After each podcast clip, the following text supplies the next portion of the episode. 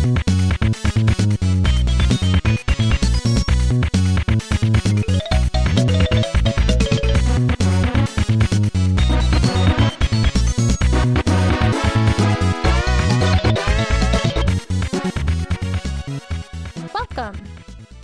Welcome to Petey's Power Hour. I'm your host, Michelle, also known as Petey. And in today's mini episode, we're going to be talking about Maker's Mark bourbon. Maker's Mark, I wanted to do this week as a sort of contrast to last mini, where we were doing Jack Daniels Tennessee whiskey. And Maker's Mark, being from Kentucky, is sort of like, I feel like there's a sort of internal riff between the two. Which is better, Tennessee whiskey or Kentucky bourbon? Ooh, it's gonna brawl it out. so I chose Maker's Mark because it's very distinct. It's one of the most iconic bottles of bourbon out there with its wax top. So don't worry, we'll talk about the wax top. But before we get started into our Maker's Mark journey, I also wanted to do these kind of minis as an opportunity to read emails I get. And I'm so excited. I got my first email the other day from Jeffrey. And Jeffrey writes First of all, I'm a huge fan of the podcast. Thank you, Jeffrey. It's off to a great start, and I'm excited to see how it grows and evolves. In a previous episode, you mentioned making your own mixers, specifically how easy it is to make simple syrup. It inspired me to do so going forward when making margaritas, which is my wife's go to drink. So I wondered if you had a good recipe for a standard margarita. I usually do fresh lime juice, tequila, and agave in a shaker with ice, then taste and adjust as needed. If we have Cointreau or Grand Marnier, I will top it off with a shot of that. It's good, but I've had better at good restaurants and I'm not sure what the trick is. Can you help me out? I have more questions, especially regarding gin, but I will try to keep some of them in the chamber so I can write in again. Thanks for the fun educational show. Nostrovia, as cheers in Polish, Jeffrey. I hope I pronounced Nostrovia right. Um, I had a friend who spoke a little bit of Polish, so I think I've heard it before. But thank you for the email, Jeffrey. I really appreciate it, especially your kind words. To answer your question, what I think you should do is, especially for the agave, agave sort of has this viscous flavor, very similar to honey. And when trying to make that into a cocktail, sometimes because of that texture it doesn't integrate as well to into the cocktail whenever you're shaking it. So what i would do is i would just sort of add a little bit of warm water to the agave make sure you stir it up and that kind of thins it out a little bit. Now i mean just a little bit just in a little bit as you go because you don't want it to be watered down as much of course but you want it to have less of a viscous texture so it can integrate better into the cocktail. And also, you had mentioned if you have Cointreau or Grand Marnier, you will top it off with the cocktail with that. What I would do is I would add the Cointreau or Grand Marnier when you're adding the lime juice and the agave syrup and the tequila and shake it with all of the ingredients together having it separate, I mean, having a floater of something like that on top to finish is good, but I think for a margarita, integrating all of those flavors together is really going to make it shine. So that's my advice. See how it goes. Let me know if it works for you. Uh, usually, I, I kind of think like the ratio is if you have like half a cup of agave. If you're making if you're making like a syrup that's gonna like you know obviously you don't want to put half a cup of agave syrup into one cocktail. This is for many cocktails. Half a cup of agave to like one fourth so like half that a cup of warm water to help thin it out a little bit and you should be fine. But let me know how it goes. Let me know if you hate it you love it want to hear it all. So let's go into bourbon Maker's Mark Kentucky Straight Bourbon. Got my cute little bottle in my hand. Even has the wax top on it, even for a mini, which is quite impressive, I think. Maker's Mark was purchased by T. William Bills Samuels Sr. on October 1st, 1953. He purchased formerly known as Burke's Distillery, which is in Loretto, Kentucky. This distillery, Burke's Distillery, um, used to be a grist mill, so just grinding up grain for like breads and such. But then in 1905, it was turned into a spirits distill into a whiskey distillery. And of course, that's just bad timing because then prohibition just hit right around the corner and they had to stop production. Once prohibition ended, couple new owners. 1935, they refurbished and reconstructed the distillery and started making whiskey again in 1937. But since then, Burke's Distillery, now known as Maker's Mark, has been designated a National Historic Landmark as of December 16th, 1980, which is pretty cool because this is the first distillery in America to be recognized as a historic landmark building while still active in production. So that's kind of cool. It's like it's like a nice historic thing about it. so, since 1981, it's been sold a bunch of times. Pretty much Bill Samuels Sr. sold the company in 1981, but the family has always sought production of the whiskey. Now, current state, it's owned by Beam Suntory, who also own Jim Beam, Booker's, Suntory Whiskey, etc. So the big conglomerate big boys. But the family is still overseeing its production even now, which is, I think, is pretty cool. I mean, it's gone corporate, of course, as we know, because it's all over the place, but the family's still involved, so that's nice. So last time we talked about a mini, we also we also talked about Jack Daniels and their sudden drop in alcohol proof of their whiskey. Maker's Mark has a sort of similar story. So in 2013, the company sent a mass email out announcing plans to reduce the alcohol strength of the whiskey, pretty much claiming that uh, the reason for the change was in order to increase the volume. So there'd be a 6% increase in volume if the change was implemented. So it would go to 45% alcohol to 40% alcohol. But then that was quickly redacted. Like two weeks later, the company said that it's reconsidered its decision after the strong negative reaction from customers and would continue to bottle at the original strength. So I thought that was kind of cool that they really put consideration and ask customer feedback and whether that would be okay. Now, of course, the whiskey people are going to be very upset because reducing the proof is pretty much adding more water into the whiskey and a lot of whiskey purists don't want that. I mean, cask strength is a really big thing right now, um, just because you're getting the purest example of the alcohol. So, yeah, but I thought it was pretty cool that at least they put they they put their consider they put the consideration of the customer first and said, you know what, people gonna be pissed, we ain't gonna do it. So that's pretty cool. so let's talk about bourbon. It's on this label. It says Kentucky Straight Bourbon. What does that mean? Well, we know what Kentucky is. It's a state. Straight bourbon. What does that mean? Well, this straight bourbon has some like legal requirements in order to put that onto the label. Straight bourbon must be at least two years old. If it's older than two but younger than four, it does not have to carry an age statement. But if it does have an age statement, that age statement must reflect the youngest bourbon in the barrel. And bourbon cannot have any added colorings or flavors to it. It has to be aged in new white American oak. Every time the mash is distilled, it's put in new American oak barrels. And it has to be at least 51% corn. The 51% corn really makes it a sweeter mash. But Maker's Mark does it a little bit different where they add red winter wheat into their mash. So they have red winter wheat, corn, and malted barley. So they're actually using no rye whatsoever, which is pretty rare for bourbon. Rye is a really prominent ingredient. It adds a little bit of hmm, spiciness to it, kind of a little bit of bitterness, I guess you could say, whereas the corn keeps it sweet, so it kind of balances it out.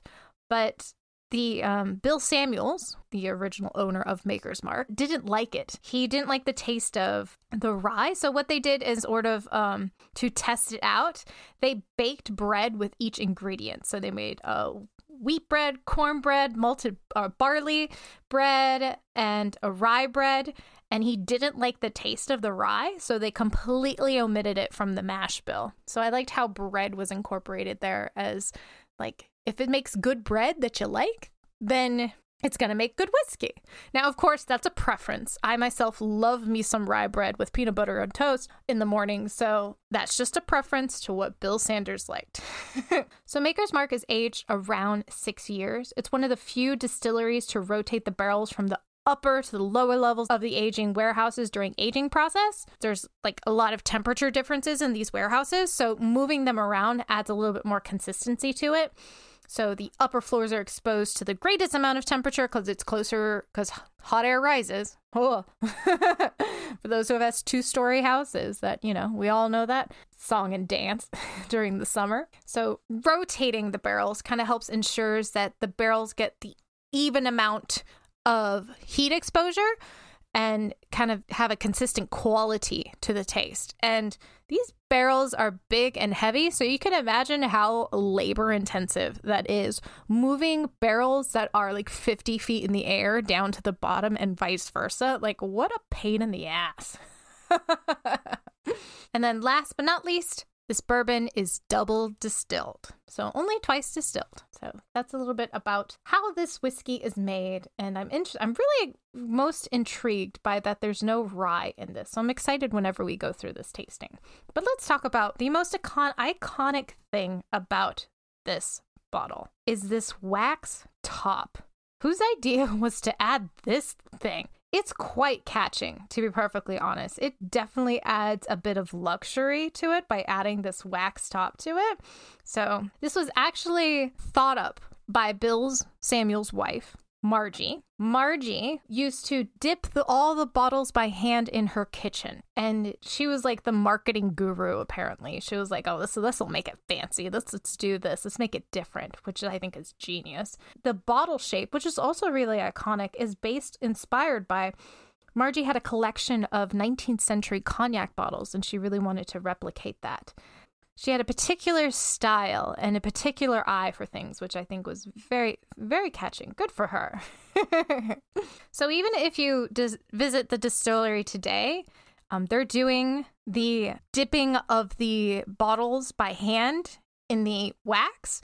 And so, if you go visit, you can still do that to this day. You can really go dip it yourself and do your own little bottles, which is fun.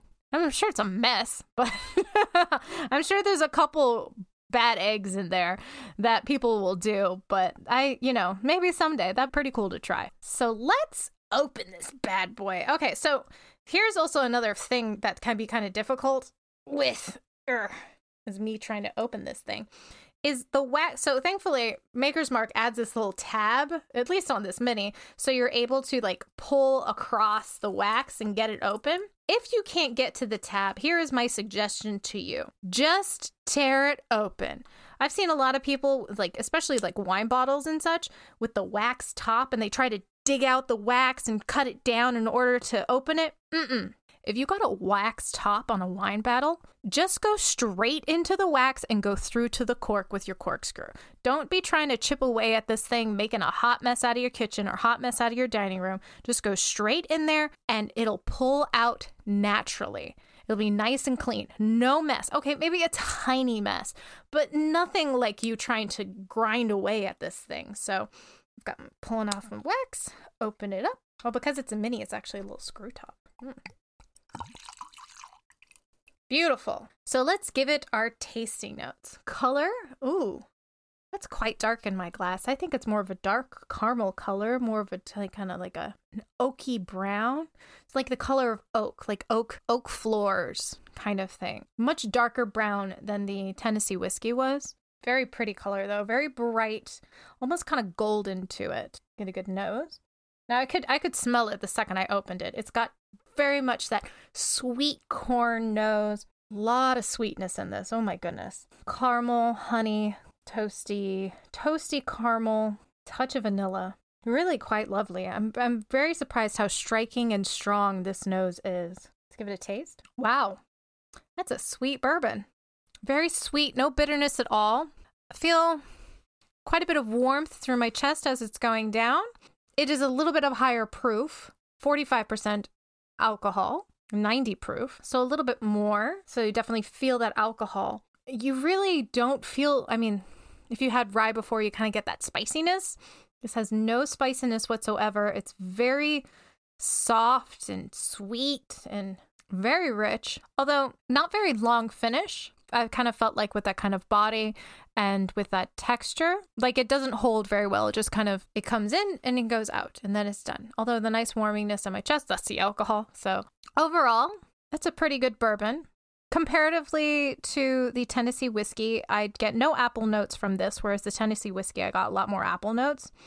This one is more of that sweetness, that kind of, it's very cherried, lots of sweet cherry notes to it. Short finish, but really good nose and flavor profile to it. Again, I probably wouldn't necessarily sip this on its own, although I'm really surprised by the nose. I love that cherried nose. I probably wouldn't sip this on its, on its own. I would, again, try to make it into a cocktail. Bourbon cocktails, I really enjoy, but for this particular one, I think maybe some lemon, some simple syrup, bourbon, and egg white. And that makes a, a, whiskey sour. So a classic whiskey sour is made with egg white. And you're probably thinking, oh my God, are you trying to kill me with salmonella? Well, no. the egg white actually adds a creaminess to the cocktail that is really delicious. But in order to make it, here's here's what you do. Two ounces of bourbon, three fourths an ounce of simple syrup, three fourths an ounce of lemon juice, and one egg white. Put it into your cocktail shaker. No ice, zero ice. Shake real hard for like 30 seconds, like like your life depended on it. This is called a dry shake. Dry because there's no ice. You're just shaking it once you've done dry shaking it from until your arms fall off, add ice and then shake it some more. Shake it for like another 30 seconds so your arms really feel like they're going to fall off. Take a chilled coupe glass or martini glass. I don't have any coupe glasses in this house, unfortunately. It sucks. Double strain. So, double strain pretty much means you take your regular strainer and then you add a little mini strainer underneath. If you don't have it, cool, whatever, just single strain, but strain it into a chilled martini or coupe glass and then add a couple drops of bitters on the top because there's going to be that nice foam layer from the egg white. So it'll look real pretty and real fancy. And if you want to get super, super fancy, you take like a toothpick and like put a line through the center of the bitters so then it draws like a pretty picture. Oh, you'd be so fancy. Little sexy cocktail right there. You can do that with a lot of drinks, actually. Adding the egg white just is adds it's like a neutral flavor with a, a textural component to it. But you gotta make sure you shake the living hell out of it. This is not for the faint of heart. You're gonna get you're gonna get really good, strong, sexy arms from doing this a lot. So get your get your push-ups in and then shake it with egg white. but I would love that with this with this whiskey because of the sweetness to it. I think the lemon would complement it beautifully. And that extra textural note of the egg white would, I think, would really be beneficial to this liquor. So let me know what you think. Makers, I'm sure maybe you've had Maker's Mark before. Love it, hate it. Let me know what you think. Try the cocktail. Let me know what you think there. I want to hear it all. But thank you for chatting with me about Maker's Mark. I'm kind of surprised by how how fruity, how much cherry note, and how sweet this is. I mean, I can really see how too it's a really popular whiskey because of the sweetness. That sweetness can be really, really pleasing to the American palate. So thank you for joining me. You can find me on Twitter at Petey's Power Hour, or you can email me your questions, comments, or concerns to Petey's Power Hour at gmail.com. Jeffrey, hit me up with another email. I want those questions. And if you like what you heard here, head over to polykill.com to have to find more fun podcasts like this one. Or if you just want to help out the show, please rate and review on your preferred listening application. Just takes a hot second and it really helps the show. Thank you, my friends. Drink well. Bye.